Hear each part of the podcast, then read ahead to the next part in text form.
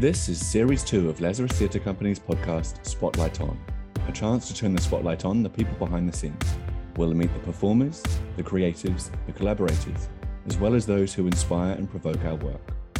Welcome to Spotlight On. Hello, I'm Gavin Harrington Odedra, producer of Lazarus Theatre Company.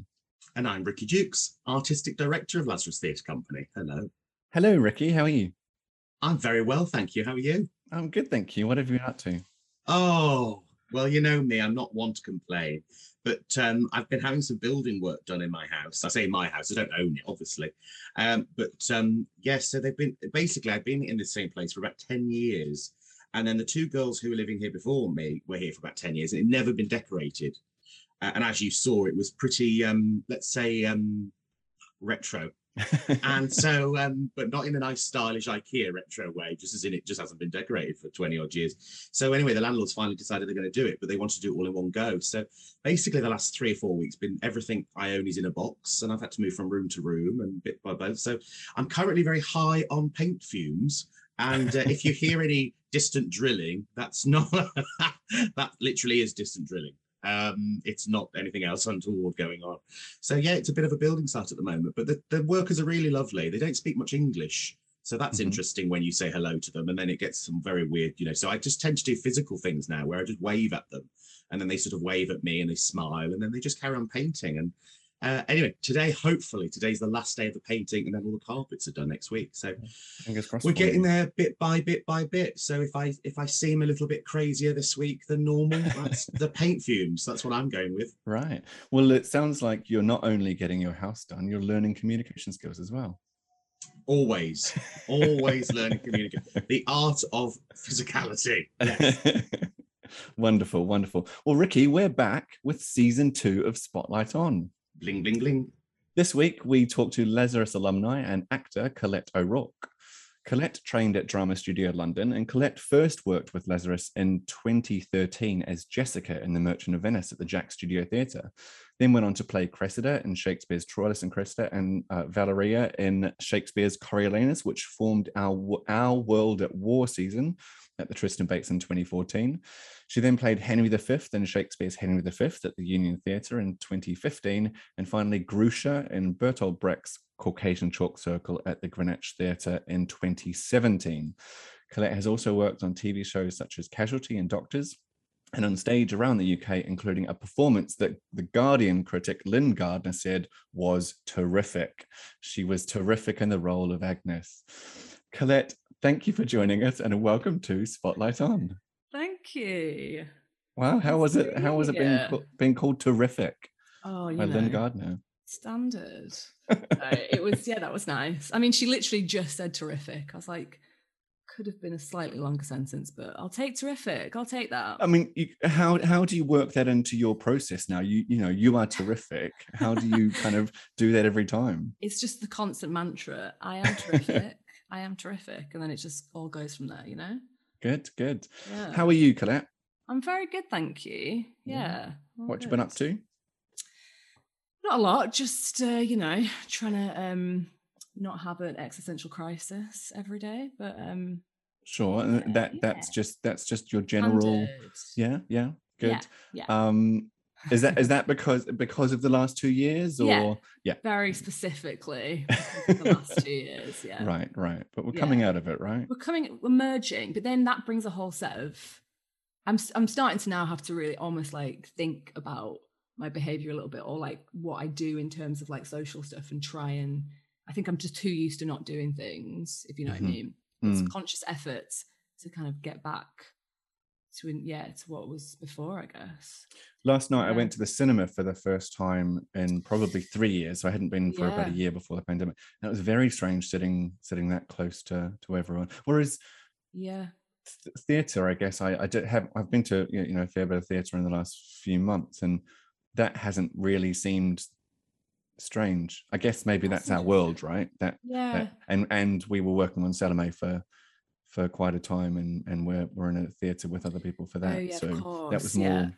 Yeah i'm a bit more used to it i've not yeah. actually been to the theater yet have you not no i just think my brain is like just almost it's almost turned off a little bit mm-hmm. to that kind of thing Um, yeah, I do need to go. I should. I should go. There's some good I stuff on at the moment. Yeah, yeah, for sure. Yeah. yeah. I need to. Um, I will. good, good. Let's let's all get out there and do some more theatre. Yeah. Watch some more theatre. Um, how so? How did you? You're an actor. How did Yeah. you begin as an actor? Where where where is your what is your origin story? it's it's a strange one really because I never I remember being very young and just wanting to be an actor, which is strange when I think about it now because I have there's no reference point for that in terms of my family or any influence as to why that would be. Um not even remotely close to anyone anyone's jobs or experiences. And you know we went to I went to theatre to see as a kid you know a pantomime um you know maybe once a year if that. And yeah so i don't I- it's it's really strange to think of because it, it just felt like something that was yeah i don't know i just i felt such a pull towards it for no real Mhm. reason. Um and then i think that just kind of gradually developed i think i went um started going to like an after school once a week when i was about 13 it was more of a performing arts kind of place. There was quite a lot of singing and dancing, which is not my forte. Um, so I'd kind of just do that just to kind of get to the acting bit. Um, but it was very, it wasn't, again, that was quite basic. It wasn't anything particularly, um, you know, swanky or professional. It was just a bunch of kids kind of, um, you know, uh, messing about in a room. Um, Mhm.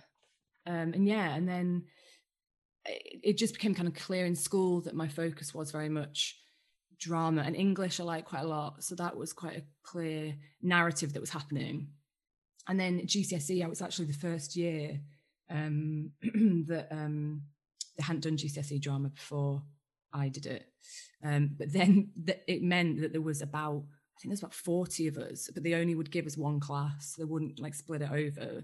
So, and the drama teacher, I think, was like, I don't want anyone to miss out. So there was about 40 of us in one lesson. And it was just quite chaotic. Um, I could imagine. How do how do you? yeah. I mean, that's just that's just kind of crowd control. It's yeah exactly more than anything, isn't it? Yeah. exactly and that i remember at the time then that was very much about like just that felt like kind of just showing off and i don't remember there being much structure to it. I remember more i think more of structure in terms of like texts and stuff came through like english lessons i think.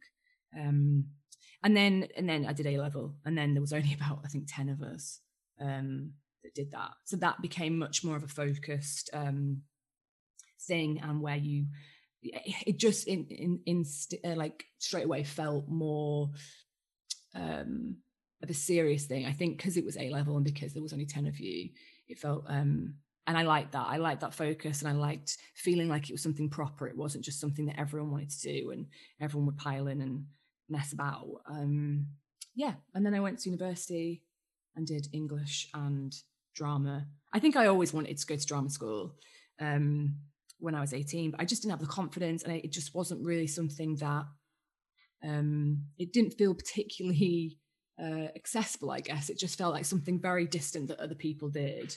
Um so yeah, so I kind of I went, I did that classic thing of dipping your toe in and thinking, oh, university, and that's more appropriate route to go route to go down. And then yeah, and then um I went to drama school after university, yeah. Did you did, did you find that a lot of your cohort went to university first and then went to drama school? Well, my drum school's a little bit different because it was when I went, there was a one year course and a two year course. Um, this is drama studio. Um, and they, so it wasn't like a BA, like a three year university style structure. Um, so there was, there wasn't anyone, and I actually don't think they took on anyone under than 21 unless it was kind of, they were like, they're amazing or they're very mature or whatever. But there was a, a sense of, um, I think because of especially with the nature of being one year, there was that acknowledgement of this is quick and it's intense, and we need people to be um, a little bit more on it, I guess. Um, and ha- maybe have a foundation in in studying or Yeah. or, or yeah. yeah, okay or just that experience that a couple of years has brought you. And there was a range, and there was a, quite a range. There was quite a lot of people, I'd say, in their mid to late twenties as well in my drum school. Um, so yeah, uh, but so yeah, there was people that were coming to it with a bit more of a a wealth of experience, I guess. Yeah, a few different routes. You do get a sense, don't you, with some of these plays, particularly like you think about the big classics, that actually, I mean, this is going to sound incredibly patronizing there, but there is something about that extra couple of years of exp- life experience, regardless of education or anything, just, just being a human being. There is something else you can just comprehend a bit more, can't you? Just, you know, I'm working with some young actors at the moment, and the issue of grief is mm. starkly different depending on their age. Oh, um, yeah. You know, if you're working with under 21s and then you're working with an adult group, you know, that 21 and over, which of course is a very expansive because you might have emerging artists, actors who are in their 40s, 50s, something.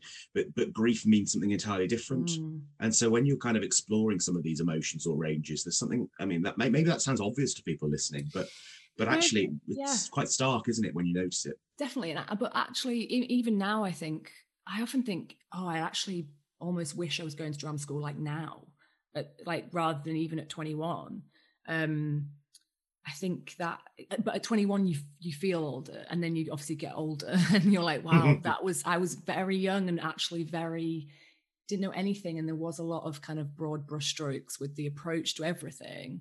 And i do actually think in the past so um in the past like eight to ten years or whatever i think drama schools have changed a lot as well um and yeah, so I think there was a lot of things. I think, you know, and as well at that age, I was still quite fresh out of another institution. I'd had a year in between going from uh, university to drama school, but um, I was still in that mindset a little bit of the institution. And these are your, you know, the hierarchy of that. And obviously, where that is necessary in lots of ways, I think, you know, there's a lot you don't challenge maybe, or a lot you kind of, and it's you know drama schools there's a lot of people that want something very badly and are kind of are very very new to it and will just kind of well there's just a lot of things where you're now you look and you just think they, they basically you know would say things like your whole life oh i didn't go to my mum's funeral i didn't go to my best friend's wedding and this and and i and now i'm very like i don't think that's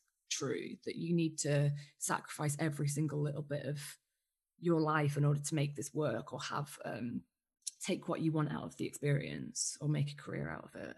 Um yeah um but no it was it was a it was a very good time. I i enjoyed it a lot. It was very intensive.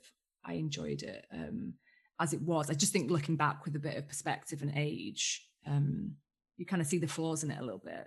Um yeah yeah and uh, what so why did you choose drama studio london then?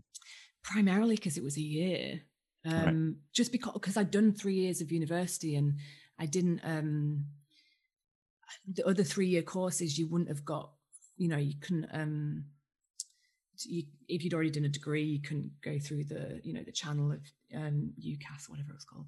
Um, but also I just didn't want to be I felt like I wanted a year and I wanted to be gone. I wanted to be out um, yeah there was that sense of oh god I've I've been taught about things for a long time i wanted to be doing um and then but on again on reflection there's pros and cons to that i think you know um it was a, in terms of uh, your time commitments and and and the workload mm. between university and and drama school that was there a difference oh I mean, yeah. yeah. huge i mean i was uh, university you could have combined i think in the last year of university i had about five hours of contact time a week. You could have condensed the whole course probably into a year.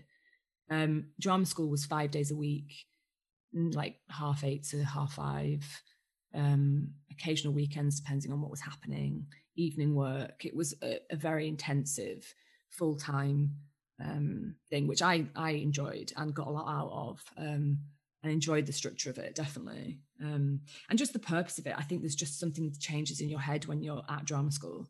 It's just very different to being like oh i'm at university but i'm doing a few things with the drama society or whatever.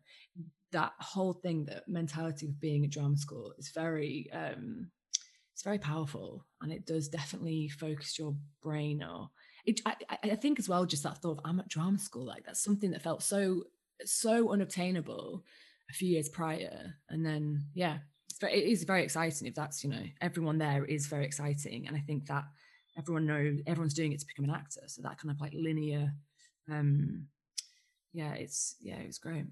Do you think drama school was so unattainable, or felt so unattainable when you were younger because because of because no one in your family or your kind of peer group had gone? Or... Yeah, I think yeah. I just and also it's just not a sense the whole acting thing. I think there is that real. It's just not a sensible route to go down. It's not.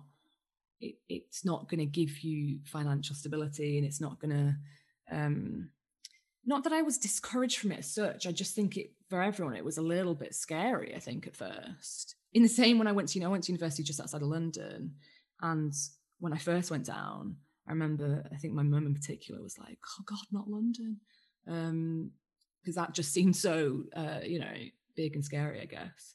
Um, so yeah, can, London can be big and scary, yeah, but also yeah. But there's also, lots of opportunities as well. But also, it? my university was in Egham in Surrey, which is a tiny little town. So, uh, I mean, um, but it's it's you know London adjacent, right? Yeah, University of London is the uh, you know, yeah, yeah, yeah. yeah. Um, I I guess the reason I ask about um, you know that unattainable um, that word, the unattainable uh, that you just used, mm. um, is that uh, Lazarus, Ricky, and I over the last you know few years have been talking about how how we can kind of how the industry can can help more people who feel like the arts isn't for them get into the arts mm. um, and just wonder you know what is it about the arts being so unattainable and how can we kind of bridge that gap um, yeah i mean it's a funny one really because i guess if you haven't it's if you haven't had um, in your family anyone, I think straight away that's always going to be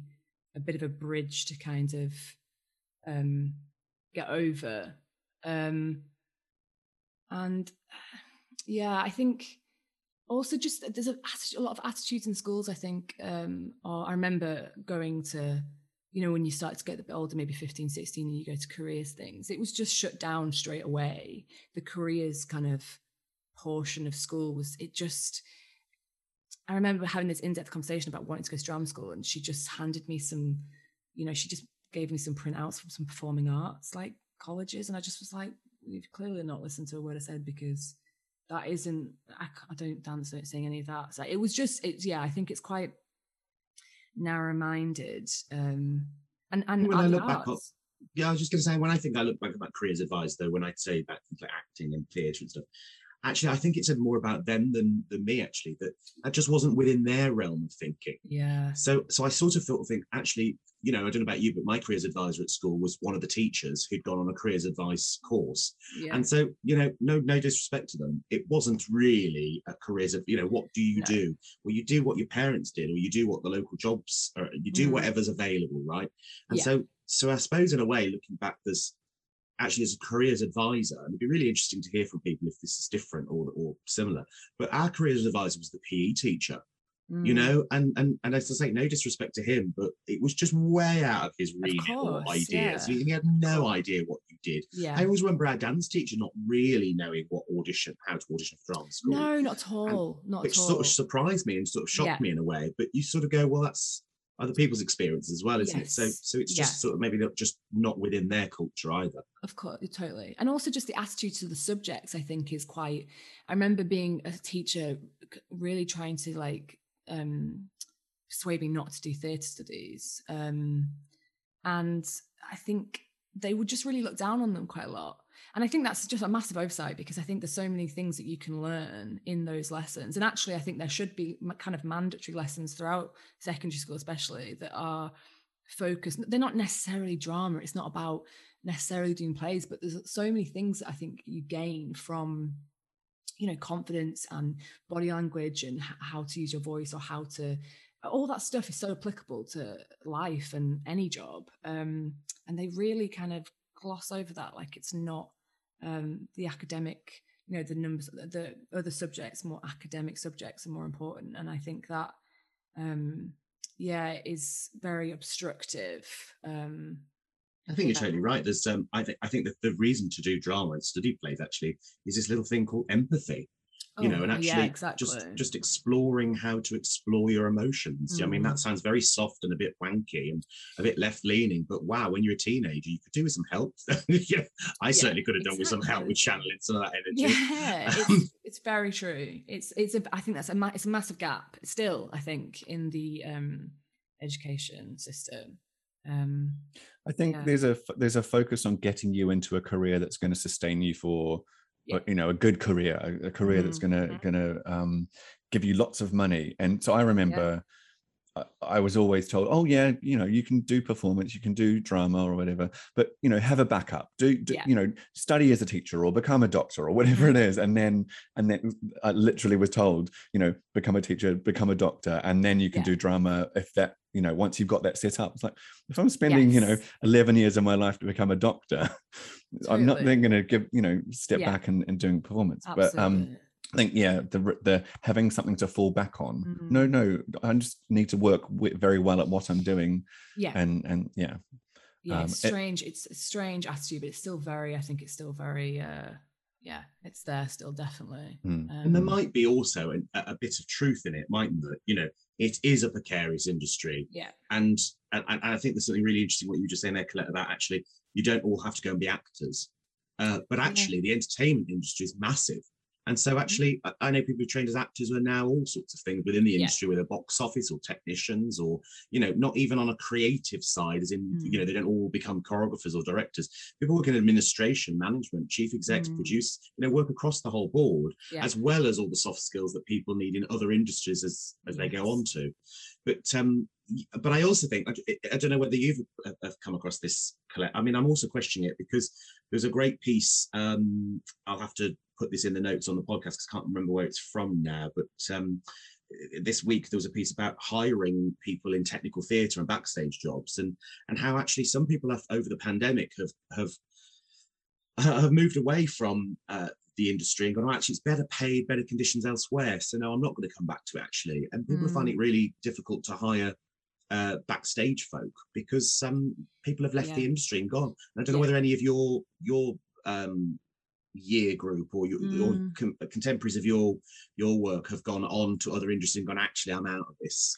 I mean, over the years, yeah, even pre-pandemic, it's definitely been like a gradual, um, uh, yeah, people departing, and it is largely because it's, yeah, it's obviously a very, very difficult industry, um, and there's no kind of um, getting away from that. It is, and but I think also when t- saying about like backstage things, I've been reading a lot of things recently about like the film and TV industry and the the backstage equivalent um, of the crew and how the expectation of the hours that they have to work and this and we think about the theatre in terms of like the tech hours and how many hours it's just not conducive to having a family to having any kind of balance and i think there is i think there needs to be a bit more of an examination between like I was saying about in um, uh, the attitudes in drama school about uh, oh don't you can't go to your friend's wedding if you had a job. And uh, that that the balance I think because it's like a passion um, people get into it for real genuine passionate reasons but then I think that is manipulated a little bit that if you don't do this you don't want it enough and someone else will want it. Someone else will do it and someone else will sacrifice more so then your your back's kind of against the wall then in terms of what you're willing to sacrifice. And I know a lot of people in the industry that are massively burnt out or have compromised massively on relationships or where they live or whatever it is in lo- in lots of ways. Um, so I think there definitely need, and maybe maybe uh, oh God, well, hopefully post pandemic there might be more of a re-examination of that kind of thing. But then you know, yeah, but then th- th- it's going to be interesting as well because it's how a theatre's gonna, you know, they want to make money and they want to make a sure bets, and it's gonna be how is that, um, yeah, how are we going to implement the- the necessary changes, um, and not just go back to how it was and just people. Well, one thing that's I, I've been keeping an ear to the ground. One thing that I thought was interesting, I think it's Theatre 503 don't do evening tech sessions, so so they only tech during the day. Um, and I thought, I think that's kind of interesting. How much, I suppose, if you think about texts that we do, they might be what the, you're getting on the Monday, and the first preview might be the Wednesday, the Thursday. So you're just going to go find somewhere for those two sessions, two or three tech sessions to go, I suppose, and Mm. potentially that's an extra day. So then you sort of go, well, let's go back to a balance sheet then and go, well, what happens if you don't open that day and you open a day after?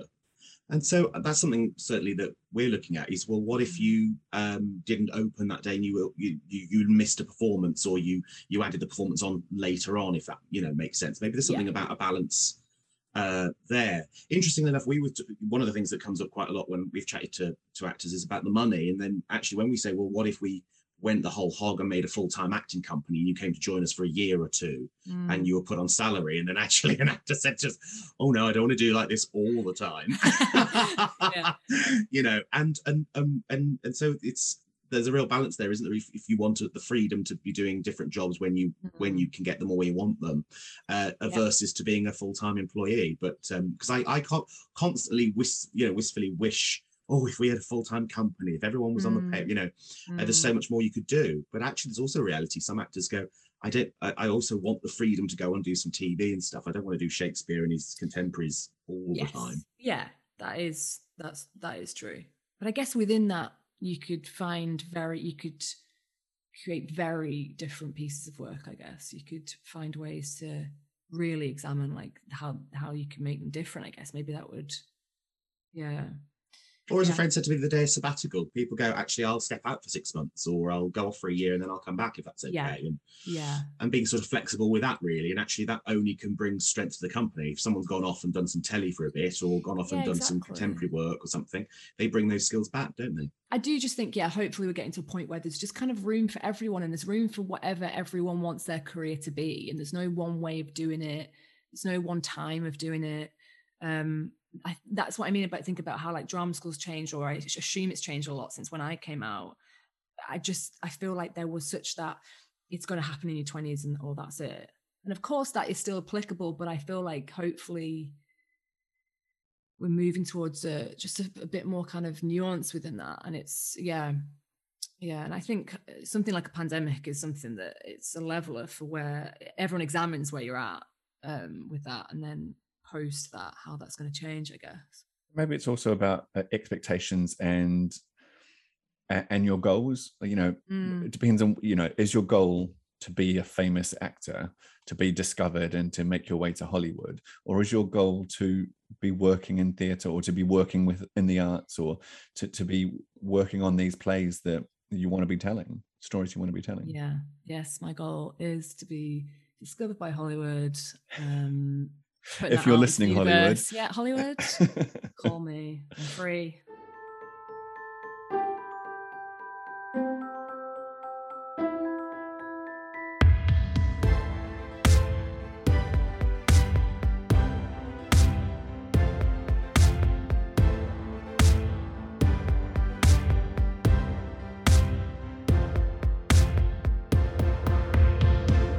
So Colette, you've you've you know you've been on a few uh, in a few productions with us. Wow. Should we take a, a, a, walk down memory lane? Let's. Yeah.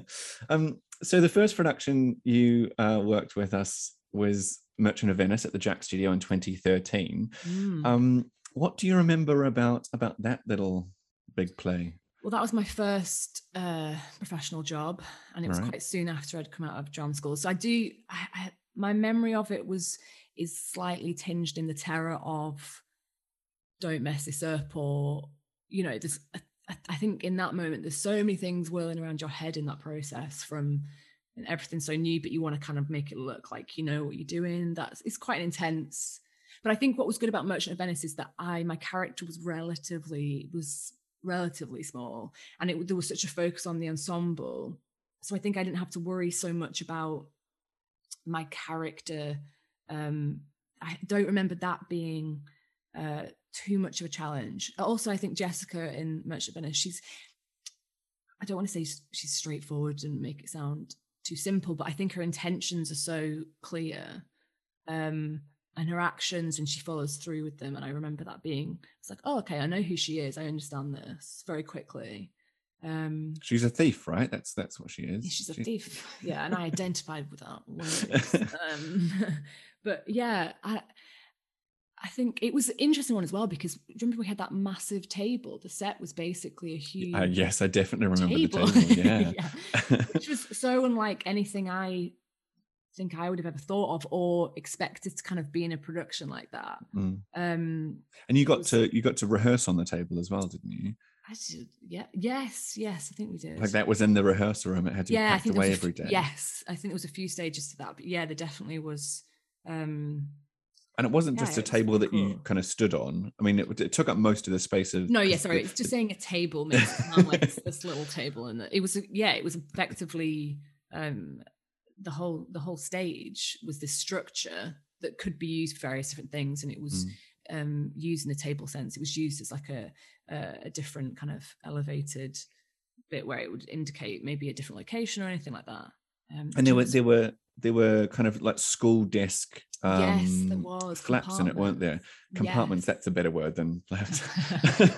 um, and I, I I very vividly remember you re- having to maybe not you specifically but the company having to rehearse reversing where everything went because everything went into a into a cubby and then came out and it had to be there for someone else to pick up yeah, it was a real. do you remember track. much of that yeah it was a real like track of this is what i remember I, I remember my focus yeah being more saying about how i wasn't as focused on the character as such but i yeah i think i remember more of right i do this and then i do because also if you didn't put that thing there that affected everyone and Mm. affected everything and i think i i feel like it was relatively there's quite a few props so there's quite a lot of business with that kind of thing and yeah i still got whenever i see you know those like um lamps with the green they're always in like men's studies those Yeah. green lamps i think i had one of them like slow mo into the onto the desk whenever i whenever i see one of those lamps i always think go into slow mo yeah yeah trying to like slow mo that down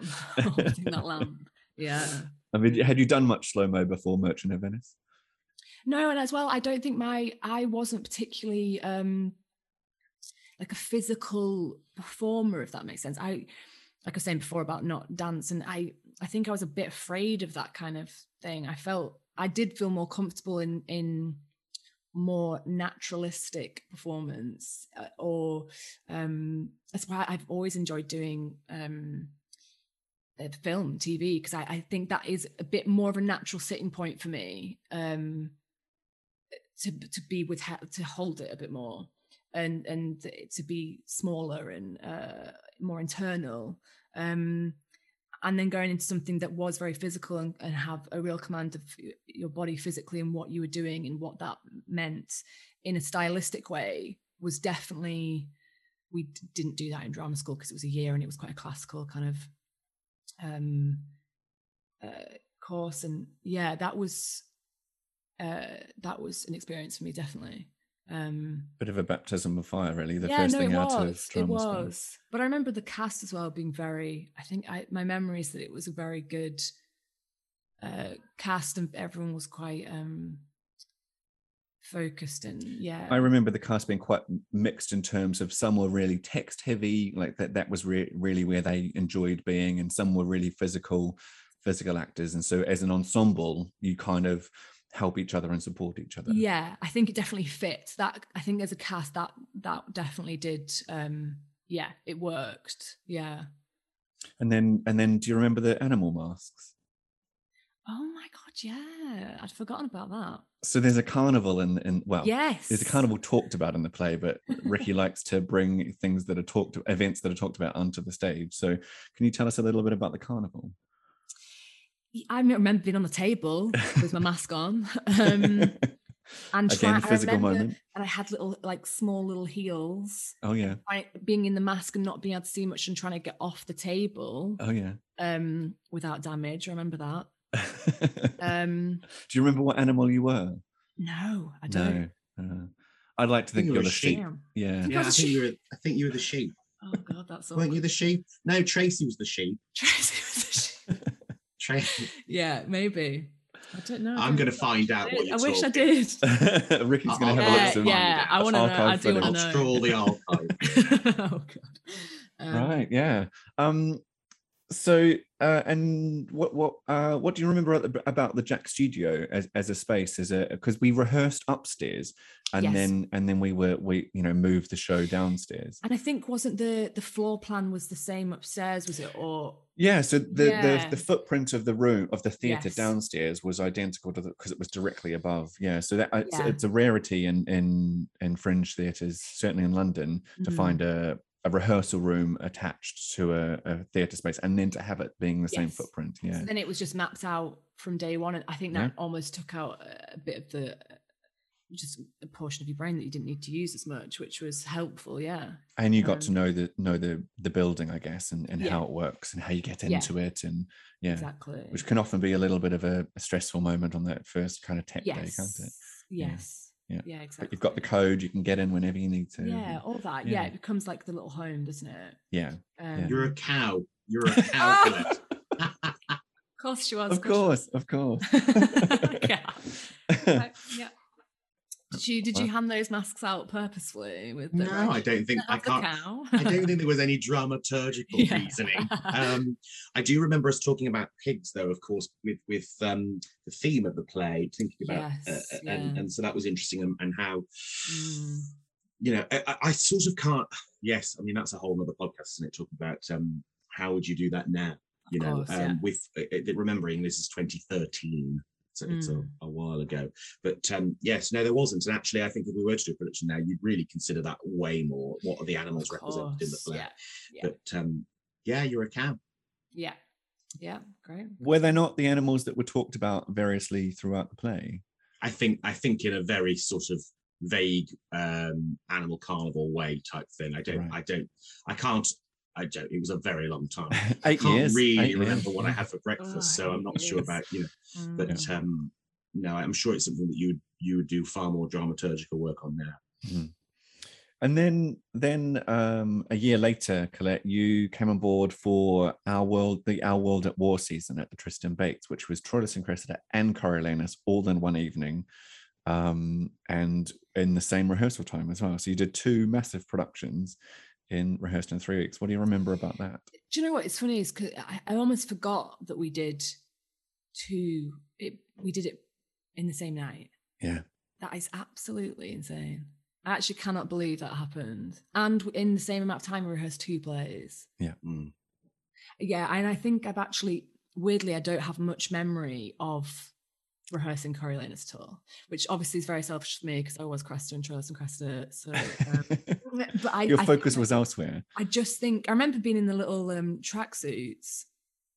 Um, but I yeah, I really can't. But also was Troilus and Cressida first on the night. Yes. So I yeah. think then I just probably was in a very strange mental state of being very aware that I've got to do this next play and contribute, and relief that my portion is over and it went well, or an intense analysis in my head of, oh my god, I just did that, or that was awful, or whatever, or that person was in.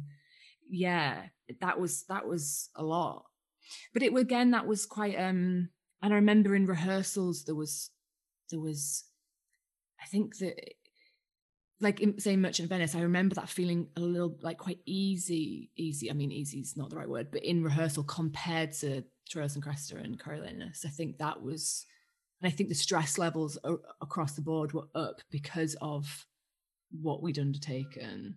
Um, yeah, and I found I'm going to be honest, I found Cressida very hard. Um, I just I found her it'd be interesting going and looking back on it now and really if i was to play it now i think it, i think i'd be able to i'd like to think i'd be able to dissect it a bit more and really get to it a bit more but i think everything that she said was very in relation to all the men around her and i didn't i just i didn't think i could find out really who she was so actually i think looking back i feel like my uh, portrayal was maybe a bit bland and a bit in that realm of just very typical female romantic character that I wouldn't have wanted it to be, but I think it kind of ended up being a bit like that. Um, yeah, I I, I found it's a complex it's a complex play isn't it i mean there's there's all the kind of history of the of the characters the kind of classical history behind it but Mm. but but also it's just it's a bit of a the strange one you know that this kind of um that that man kind of trying to marry you off to some other per- like it's all Yes. very strange isn't it I and it was also my first kind of romantic pairing that was significant you know the names are in the title and i think i was very aware of that and you know wanting people to believe it and wanting it to be yeah meaningful and uh, and and in drama school i don't think i'd ever i was never cast as the romantic lead or anything like really. Or well they don't really do that in drama school i guess in terms they, they cast you for very specific reasons and what you need to work on for example but i just was—I hadn't had much experience of that um and i i, I did think i found that quite difficult um They are to, tricky characters. yeah. I think I think it's a trickier play. It's like I think there's also there's, there's, certainly Troilus and Cressida. I found in weird. It's strangely Coriolanus way more straightforward, but I guess um I guess there is something about the just a little bit trickier. There's less performance history to go back on as well. I think if you were to be cast as Lady Macbeth, you've got umpteen versions to watch if that's your Mm. process and you want to sort of, oh, I can see what other people have done. Whereas Yeah. Just the nature of it being less performed, and I certainly think in in in rare um, in plays that have been performed f- less frequently, it's always a bit trickier because you've just Mm. got less. There's less written Yeah. about them, or Yeah. you know, it just feels a little bit less, bit further away. But interestingly enough, you say about uh, not really remembering much of it. Actually, I sort of don't really, and I wonder whether just our brains don't didn't have the space to remember. It This was a bit yeah. crazy, and It I would was. never ever do it again. Not because it was terrible, because Mm. never get. You know, I think there's something appreciating when you get a bit older that you do need a bit of space around the work, uh, Yeah. things for it to settle, things for it to digest. yeah yeah yeah and i think that i think that might have been a little bit of the and i think that was was on me as well in terms of what i might have done outside of the room but yeah in terms of real really getting to kind of grips with the character it might have just i guess everyone was just spread that little bit thinner that's what happens that was just the nature of it um and then yeah. and then sometimes in a rehearsal process things you know in terms of where it's set or how how you're you know telling the story don't necessarily work so then then massive changes happen as well do you remember do you remember a massive change which was Cressida Yes, I remember. I think we had it was was it like office based Yeah. kind of for the first. We had all this kind of structures, and we were really delving into that world. And then I remember, I think we went away for lunch, and I think we sensed there was in the morning. We were like, "Oh God, there's a there's definitely a vibe in this room that we're we are not uh, hitting the mark." And I think we came back after lunch and there was just nothing said as such when we were all coming into the room but there was like just this long like trestle table with that was like a kind of like a party table. And it was like right this is the party table whatever or it's like and th- so the whole dynamic was changed yeah. But i got it it was literally just pulling up from the root it was like this isn't working this isn't working um so it was just completely changed. And that definitely i do remember that i think just injected something i think suddenly everyone felt like i think there was still from because I only speak for myself, but there was still, from me, like uh, I still found the play difficult. Mhm. It didn't suddenly unlock all this meaning, but I think it just gave everyone this energy, and I think it Mm. gave, um, and I, I I- I think everyone enjoyed doing that. I think yeah, the kind of party atmosphere. It was that was fun, and I think sometimes that's just kind of what you you need to inject that to get you through, you know. And Coriolanus was, and, it, and also that worked very visually. Like this, the difference between Troilus and Crest, Cressida and Coriolanus in that one evening was huge. Mm. I think that's probably strengthened that divide or strengthened our mentalities around the two, going from one into the other. It became clear about how we were sat in them and yeah. Well, the, the plays started so differently as well. I mean, yes, they had massively different aesthetics, but you start you started with a conga yeah. uh, for Troilus and Cressida, and then you started with this very stoic standoff for uh, Coriolanus, and Yes, yeah, that really gets you. Oh, oh, wow, I want. I wonder whether that really gets you in the mood or gets you ready Oh, for the. definitely. Yeah. I think that kind of thing I think is nice as an actor when it's a clear oh you're you're in a party and you're all coming in as conga line. There's nothing you don't have to um like make that an intellectual exercise. That's just do that. Just do Mhm. it and give it the energy of that. And sometimes that is a good way of accessing something or a good way of just um yeah unlocking things. And that's really the setting thing, is it you know, there's, there's a, a, a moment where you go, well, actually, this setting just isn't helping the play. It isn't helping the actors Yeah. to change it. Yeah. Uh, and uh, maybe if we were only doing Troilus Chris on its own, maybe that other former concept of it being in a sort of bunker thing might have worked. Uh, who knows? But I Mm. think at the same time, um, it, it's quite clear in a rehearsal, and you go, "This isn't working." So what do you do? And and and if it thr if you have to throw the whole thing out and start again, then um, I mean, Do it's not ideal, listeners, to do that in the last week of rehearsal. um, it's not ideal. But actually, do you know what? I think I'm less brave than, than, uh, you know, thinking about doing that now would terrify me. And maybe I just persevere. But actually, I'm so glad that we did that because um, otherwise the previews would have been awful. The tech would have been awful. It would have just been horrendous. So Yeah. there does Yeah. have to come a point where you go, actually, this isn't this isn't helping anybody. Mhm. Mm. Um, but yeah, I mean, crazy. And it all just came out of an idea of the Trojans seems to, for listeners who didn't see the show, the, the edit of it was that really all the Greeks had been cut. It was the threat of the Greeks that Oh, was the yeah. problem. And and so so it gave the, the idea was, I don't know whether it worked or not, but the idea is that um, the audience, the Greeks almost were almost like a myth to the audience. And we only saw the Trojans who were blissfully having this almost children's party, blissfully unaware that the Greeks are going to come in and invade and destroy them. So it was it was quite a bit of a take on it. Um, certainly an edit. Mm. Uh, One way to get it down to an hour. Absolutely. um, but of course, there was a sense of also brilliant, wonderful, cathartic, tragic moment at the end when actually we've been enjoying these Trojans and enjoying what they've been doing, and then actually it all comes crashing down around them, Yes. Mm. um, Yeah. which was kind of, dare I say, profound. All around a party ring and a big bowl of punch. Um, Oh, yeah. but but it seemed to be and then I, I think that the plays started to speak to each other a little bit better as well in a way that um, you had the age of innocence with Troilus and Cressida and then the age of experience with Coriolanus the sort of the, the elder bigger brother version yes. um, yeah. Yeah. but yes it's it's terrifying you sort of go how is the cast going to take this complete concept change but absolutely yeah hats off to everyone really even if people at the back of the head were going oh my god what are we doing just go right we're going to have to change this Mm. um, and do you know what the thing that really makes me excited about that is about your your your comrades. You know, I remember that was a lunchtime. The designer Rachel came in, and we just sat next to each other. And she's how's it going? I said it's just not working really, and just springboarding off that, then sharing that with you as a cast after lunch. And it was literally a lunchtime conversation that the whole thing flipped. Uh, felt Mm. way more exciting, clean, dynamic, fresh. Dare I say contemporary? It Mm. just felt way more, um, way more successful. yeah. Yeah. Definitely. and led to an amazing photo of, of Colette in the calendar.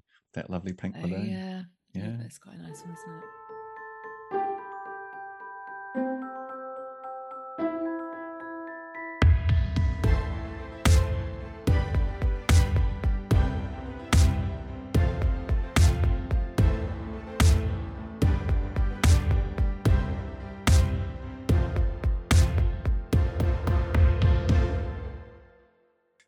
So then we moved on to something completely different with uh, Henry V at the Union Theatre. Yeah. Um, so that I mean, we went into rehearsals for Henry V not too long after Troilus and Cressida and Coriolanus, Mm. um, but that then that was the ill-fated Yes. um, production, and then and then we came back to it in 2015. Mm. Do you remember much about either of those processes? Um, it's funny. I feel like the first go round um, was when I think about it now. There was something.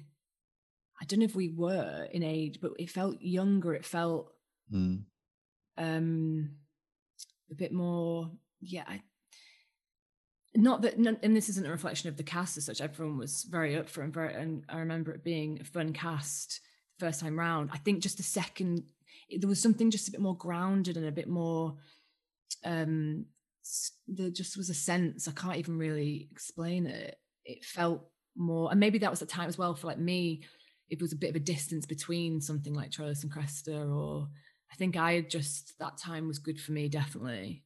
Um, yeah, I mean, that was uh, Henry was because that feels like a world away. Actually, it's strange that you're saying actually it's quite close in time to Mm. And Cressida because that feels very different for me. I would have said about a three year gap, but no. Um, and I think that was, I mean, that was amazing playing Henry V. That's um, I don't think I fully appreciated actually at the time what how cool that is. Um, but obviously, with that becomes, you know, your name. The name is right there, Henry V, and the expectation of that is um, huge. But you, Um, you as an actor, you still just have you have to just do what you have to do, right? Yeah, Like- no, it's yeah. I think leading up to doing it, that's more in your head, and then obviously in the rehearsal room, that just becomes, um, you know, less of that. It's more about just the content and doing the work and turning up every day.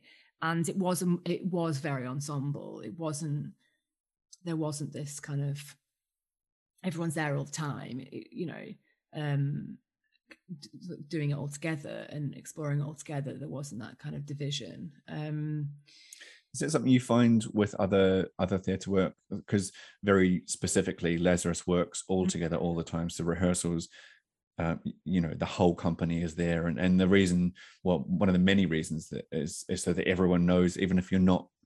Well, first of all, you're on stage all the time, so you are in that scene, even if you're not in that scene. So you need to know what's happening. But do you find that um, different to other other processes? there's definitely more of a um you i think you have a bigger and stronger fuller sense of the play as a whole.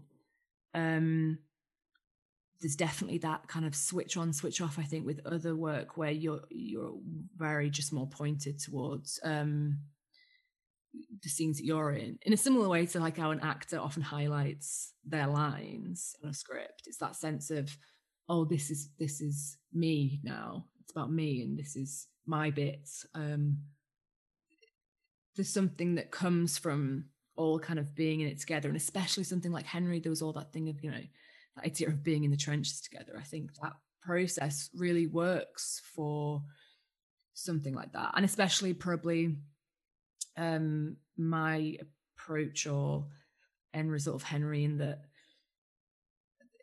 there wasn't the, i think the the sense of hierarchy was smaller or not that it wasn't still kingly or whatever it just was i think more a bit more grounded and a bit more um earthy or yeah um I think it helps that you were also in the Union Theatre, which is an un- under- Mhm. underground um, definitely, archway yeah. of a of a of a yeah rail line. Yeah, and we were all in the same costumes we were all the same exactly the same costumes there was no division of that Uh, um and i think that really lent itself and we were on stage the whole time is that Mm. correct yeah Mm.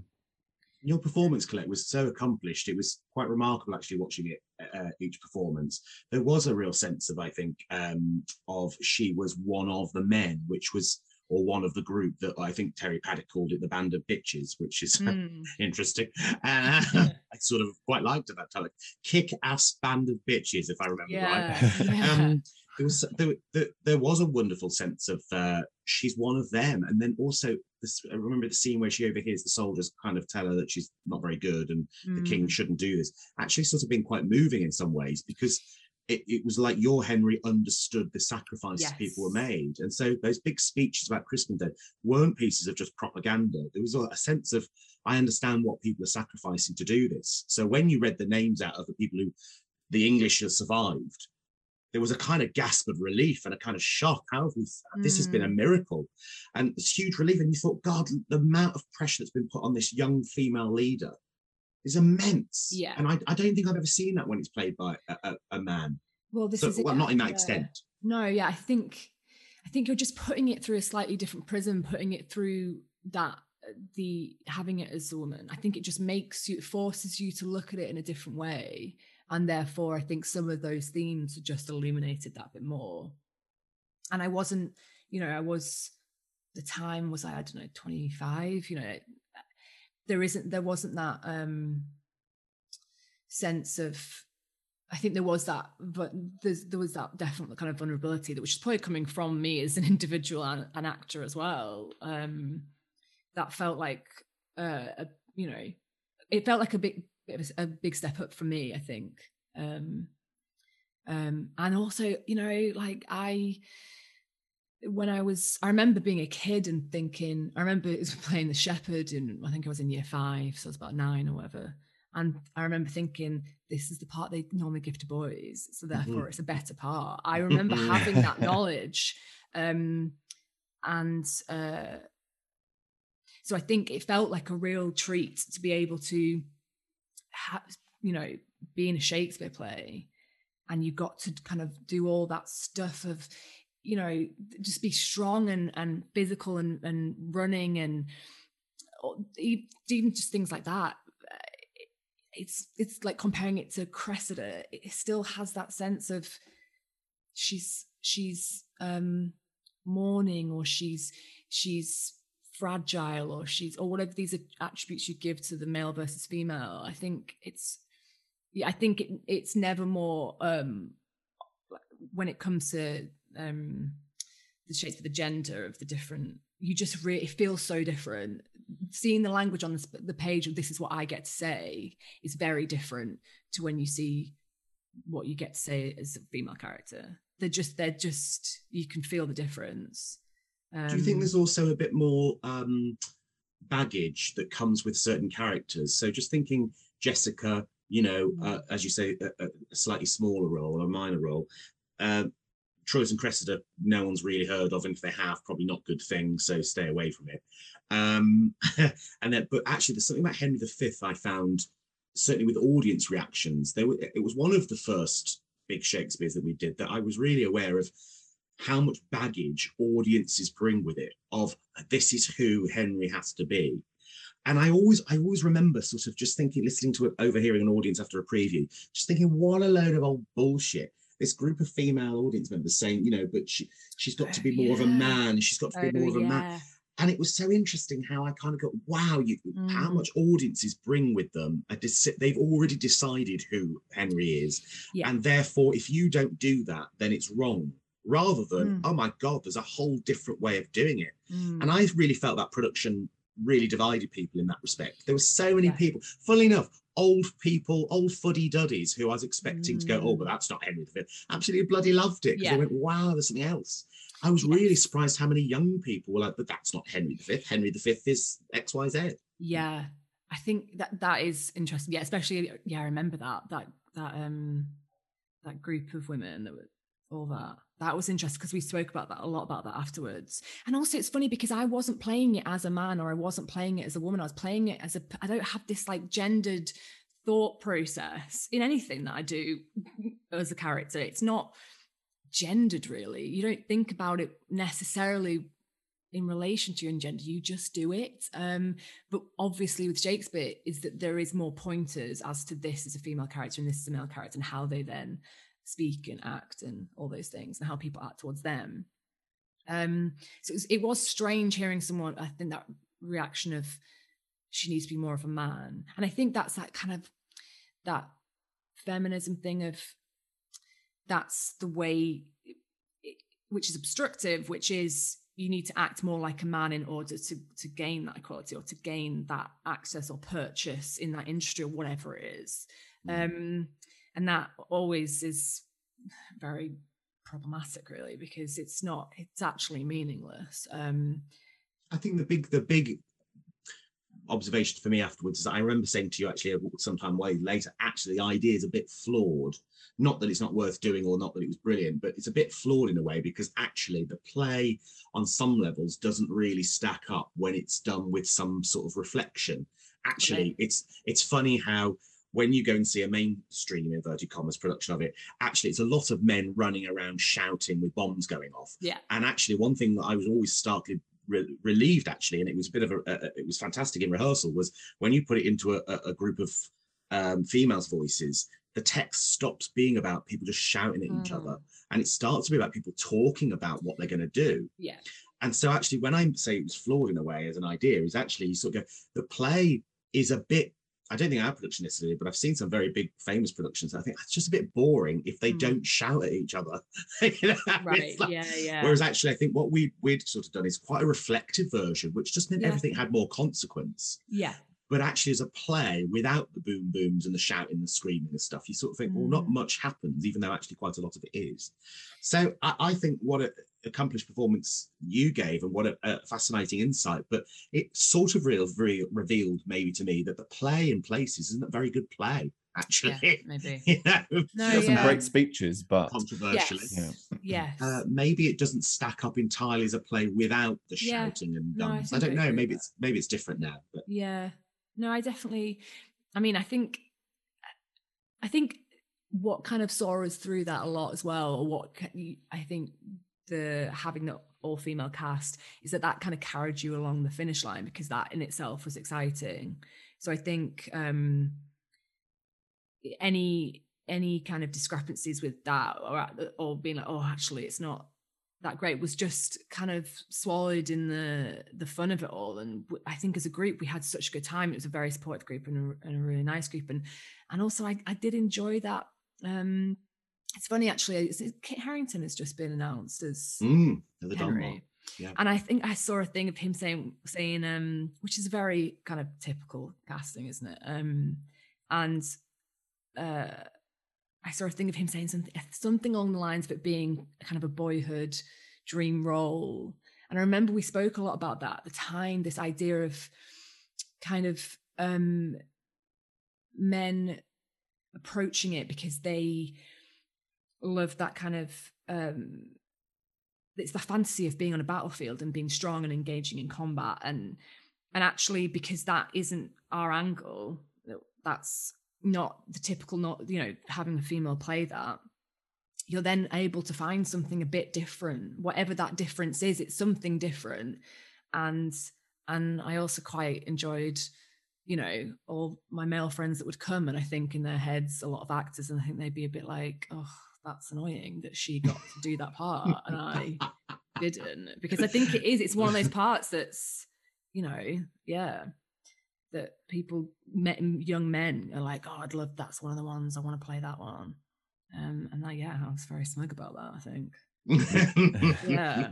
We literally had an actor last week say um get back to us after not having contact with him for a couple of years going are you doing henry v yet? Mhm. like he definitely you know that's what he wants to do and that's his dream role like you Yeah. say. Yeah. Yeah. But i just i think i do think it's important to put it through a different um you know lens because it is just kind of the same thing. I was quite disappointed when i saw kit harington was playing it because i was like oh okay i know what i i you know i kind of know what we're probably going to get it's not it's not going to make anyone particularly think anything different.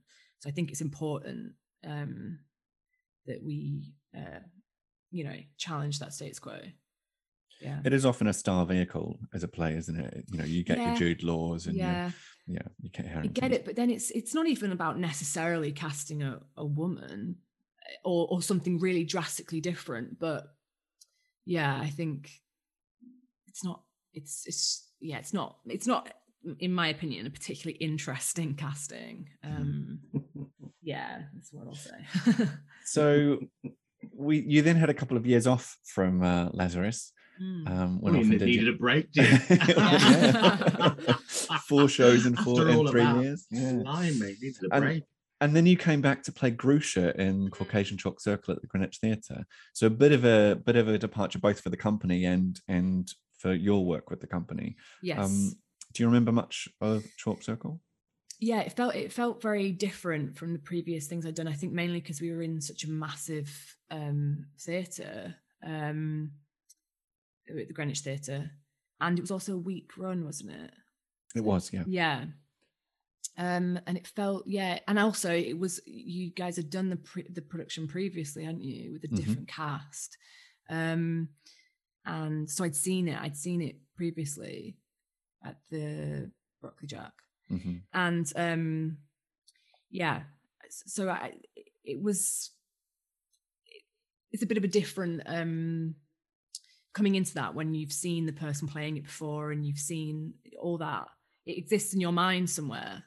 Um and it was the same play in the sense of you know it worked very well the visuals the music the concept um it that stayed obviously it evolved and it changed but it wasn't starting from scratch again um so that was a different. But I I loved Grusha. I really enjoyed playing um Grusha. I think she's it's the kind of character I'm always kind of attracted to. I think um, that the the vulnerability and um, so I didn't I didn't have to fi- I didn't find her challenging particularly. It's obviously a challenging piece, but I uh, felt that I found where I wanted to sit with that quite quite relatively um, easily.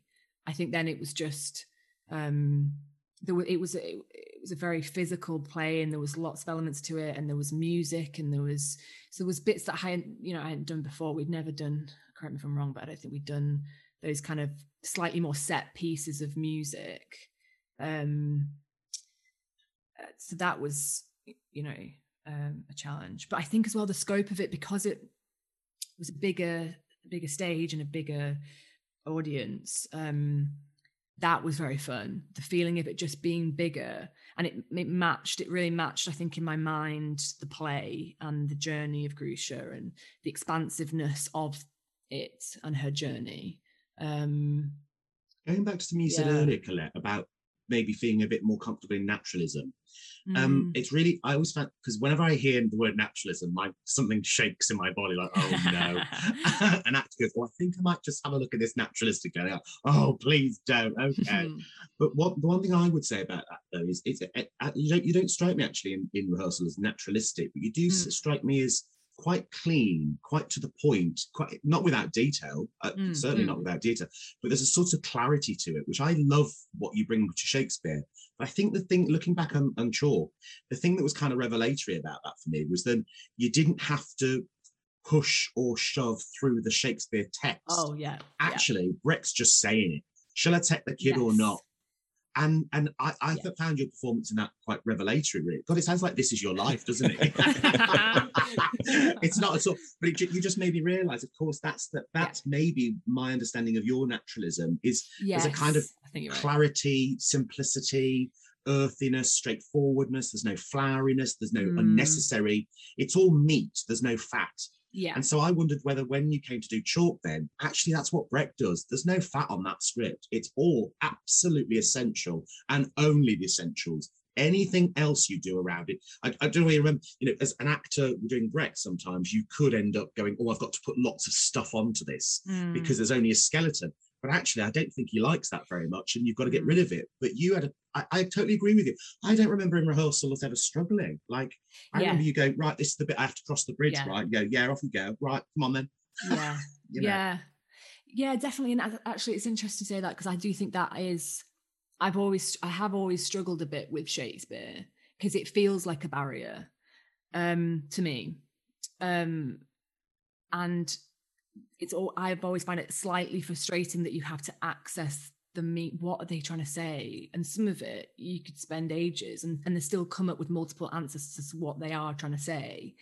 And i think as well you know through the process of school and things like that this idea of following to the the iambic and the the the um you know the scansion of it i've i think i've always found that quite restrictive so I think a lot of people probably would what have that have seen or at the time saw my Shakespeare performances, or that were more purist or loved Shakespeare or probably were like, what is she doing with that text? I'm sure they were because my I just I I think I always um I don't think that was at the forefront of my mind, which I'm sorry if that offends anyone, but um, well, it's, it's, also I, not not at the forefront of of your director's mind. The the, the Lazarus yes. process, the text process, yeah. doesn't focus on the scansion or the yeah. or the or the meter.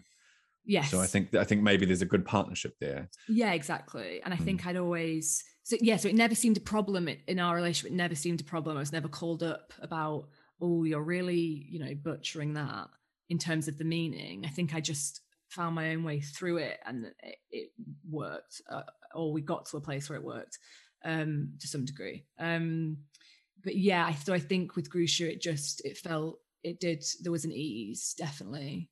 And um yeah and you know i think would you do another shakespeare then colette or do you think you've kind of gone actually it's just a bit too much of a faff? Yeah i think I think maybe you know, um, yeah, no, I would. Uh, of course, I, I would. Um, it just yeah i just i do i do find it harder i do find it harder and i don't you know there's some people that we've worked with over the years that are that love shakespeare that absolutely and it's not that i don't love shakespeare but i don't love it when it's put maybe through that lens of um that ac- academic approach but i think that previously to doing lazarus that was all i knew it from was through a bit more of a rigorous study of um, the technical aspects of his writing. And I just was a found that um yeah it hinder it seemed to hinder me. Um so no I definitely would because I think but I think it would have to be and it'd have to be an interesting um you know, but uh, production and, and some and like the Henry kind of thing where you know it's different and it feels different and there's something interesting about it uh, which I, I think obviously now compared to when I was school and you'd watch videos of Shakespeare and they were all speaking a very certain way and the women it was all very a very different style performance. I think that's just what you have in your head. It's so you know that's the trouble I guess with Shakespeare a little bit is you come to the table with so much stuff around it or what you think it's supposed to be, what you think it's supposed to sound like, what people have told you it's supposed to sound like. So with Caucasian Chalk Circle, for example, you're not coming to the table with with all these preconceived um, things of what it should be like or what someone's going to call you out on. Um, well, if anything, I think actors come to a Brecht process. If they had to do Brecht today level, they come with a, oh, we're just going to be shouting quite a lot and there's going to be yeah. lots of placards. Yes, so of course, exactly. You know, when you we turn up with Chalk Circle and go, actually, I always remember that. Do you remember, Gavin? There was a conversation with Stuart Glover, the lighting designer. Mm. He went, oh, mate, no, don't do Brecht, mate. It's all yeah. placards and shouting and grey. And I said, well, what if we do it then? There's no placards, no one gets yeah. to shout, yeah. and it's full of colour. Mm. And he went, okay, mate, yeah, exactly. and that's it, it, reminds me a little bit of the, the story we talked talked about earlier about you know talking to Rachel Dingle and go, let's just we have to change this concept. And actually, mm. when you have mm. creative, when you have actors, performers, collaborators, uh, the creative team who are up for that exploration, then you go, yeah, now we're cooking with gas. Yes. It's you know now we can do something with this thing, which is which is exciting. Yeah. Uh, another Shakespeare. What? So you're thinking uh, this is just going into casting now. Mm. so we're just finding a project for Colette to do. It, just thinking, um, you know, an interesting concept. Yeah. Mm. I, were there any particular roles that you've always thought you'd like to? I mean, I think I've always. More? Well, yeah. I think I've always. um um I mean, I think every female's probably always wanted to see Lady Macbeth. I think that is, all, but you know, um but then I don't actually. Well, would now would I? I don't know. I think it's been it's hard to find something. I think that that's a lot. I think if you were to approach that, I, the you know the amount of um, baggage you'd come with that and wanting to make that an amazing performance would be very hard. Um, what else? I don't know really. Definitely don't rule out Lady M. I think you'd be no, yeah. I do think yeah. that's probably quite a. Um, it's probably quite more of an obvious um, choice. But yeah, I think I would definitely wouldn't mm. um wouldn't yeah, I wouldn't say no to that. I can imagine you bringing the daggers back covered in blood. oh yeah. Oh yeah. Yeah. Um well we're coming to the end, Colette. We're nearly at the end. I've just got a few more questions for you. Yeah. Um so uh, before, before we started recording, you said that you're doing some voiceover work. How's that going? What what what what are you doing? Yeah, no. So um, mainly commercials. Um, done a couple of in the past couple of years, a couple of like more radio stuff. Um, but yeah, it was mainly kind of um, just kind of happened really prior to. It was lucky timing. It was prior to um, lockdown and pandemic, and um, and then I just managed to get set up with a little bit of a home kind of studio recording equipment.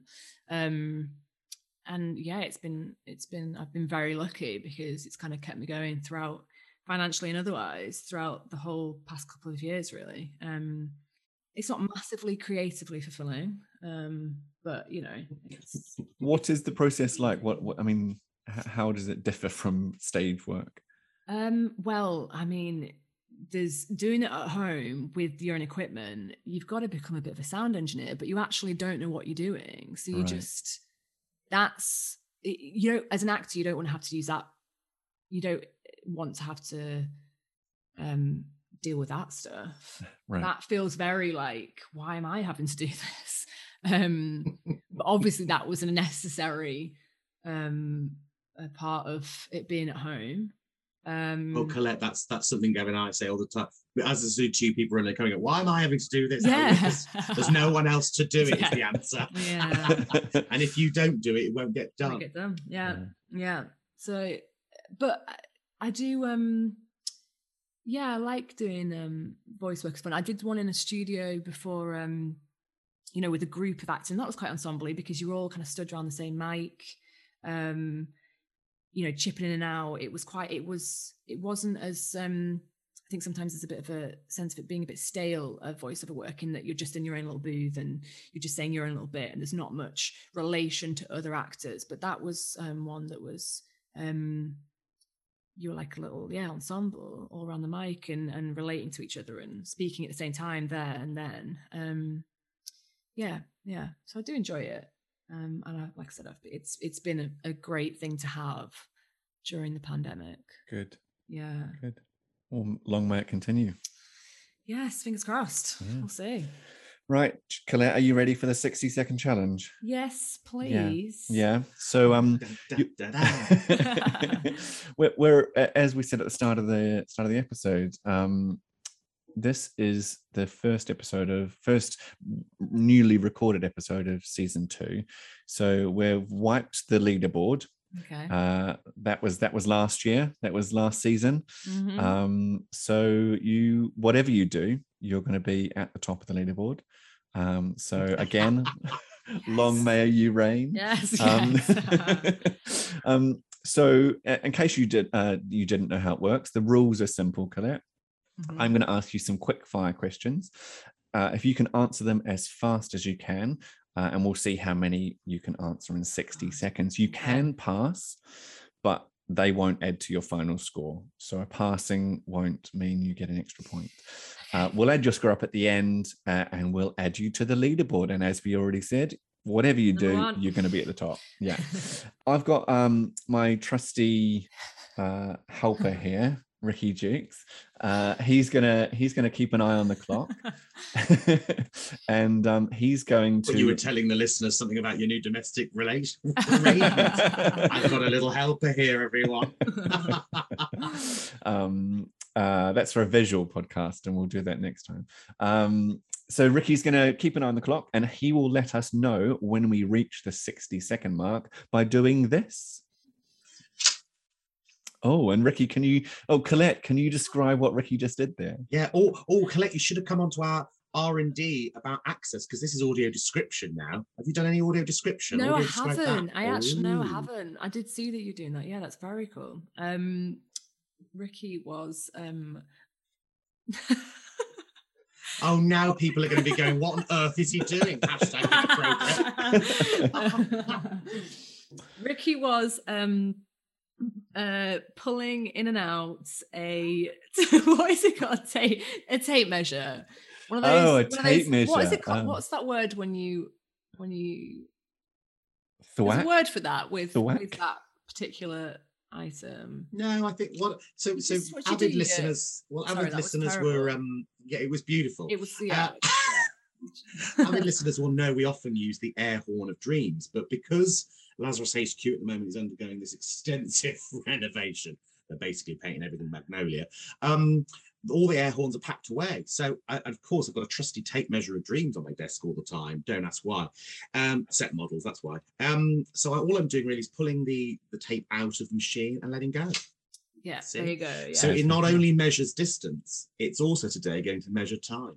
beautiful. Well witty, Ricky. Well witty. Well I'd like to think it's profound, but let's go with that. Okay, Colette. Do are you ready? yes Ricky, are you ready? Oh yes. Here we go. 60 seconds on the clock. Colette, sweet or savory? sweet What's the first theatre you saw? uh, uh, Bradford Alhambra uh, pantomime What was your favourite subject at school? uh, English What's your favourite word? Uh, hello Tea or coffee? Coffee. If you didn't have to sleep, what would you do with your extra time? um read What are you most afraid of? Death. What's your first job? Uh, working in a chocolate shop. Uh, if past lives were real, were real, what were yours? I was like an Irish peasant or something. Uh, cake or biscuit? Uh, cake. What job would you be terrible at? Um, an accountant. What are you currently reading?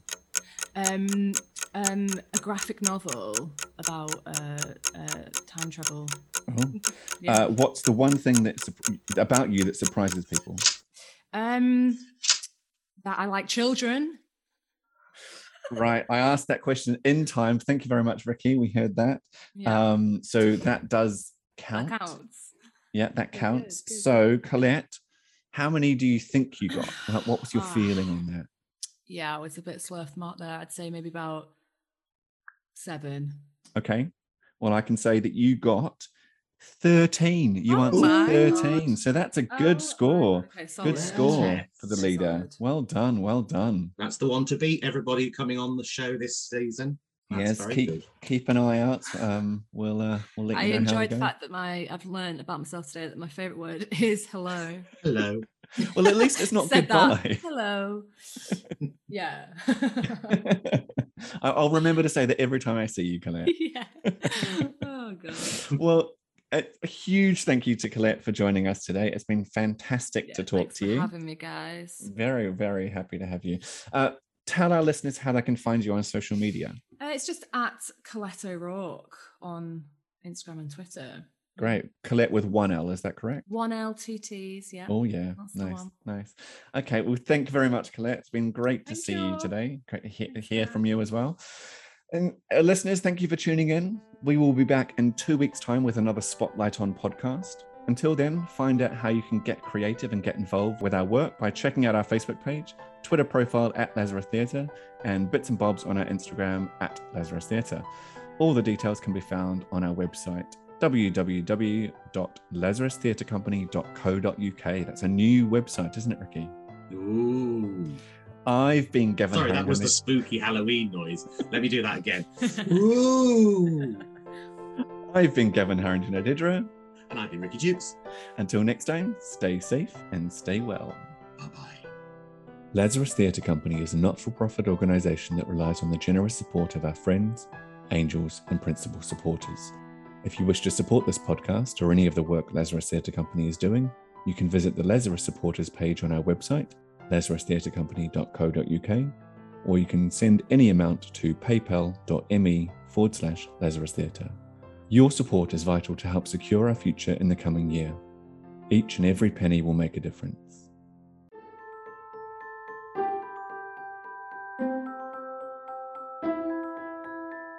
You have been listening to the Spotlight On podcast hosted by Ricky Dukes and Gavin Harrington Odedra, produced by Lazarus Theatre Company. The music you have been listening to is composed by Bobby Locke and is from our 2016 2017 production of the Caucasian Chalk Circle by Bertolt Brecht. Uh, Ricky, do you have a question for Colette? What's your favourite colour and why? oh, do you know what? Recently, my favorite color is definitely orange. Oh. Yeah. It never used to be, I didn't think. I don't think I'd ever thought of orange, but I really like orange. Do you know, it's funny you say that, you know, because we sort of co- we've got this ever constant conversation about the logo, the, the Co Theatre Company's logo. Mm. And um, it was interesting. I occasionally I just sort of Google theatres logos. You just put into Google theatre logos, and actually I was surprised how many are deep red or orange. And you Ah. think red and orange are sort of uh, warnings, but actually apparently Yeah. psychologically, orange has a retro comfortable. This apparently this is one expert told me that it has a sort of almost retro comforting feel about That's it. That's interesting. And I thought, oh yeah, so actually there is one version of the Yeah. logo that's orange. There's something there is something warming maybe about it. I do think maybe there's been a lot of orange around recently because there's a lot of kind of retro, there's a kind of, do you know what I mean? I think it's Mm. quite a modern color at the moment, but because of, because it's quite, um, It wasn't until the 19th century that we even had a word for orange. no way. It was it, it was it was a red yellow. Um, oh, right. So it is, it is a really, I mean, it, as an as a term, as a concept, it's really because it came from the fruit. Yeah, yeah. Mm. And it is quite warm, isn't it? There is something like, particularly at the time in the times we're living, there's kind of something maybe comforting about a warm color. Yeah. I don't know. He says as I'm having my house painted white, uh, but there is there's something about the there is something warming about it. Maybe. Yeah. Oh, I like that. Orange. Yeah. Yeah. yeah right. Orange. Mm.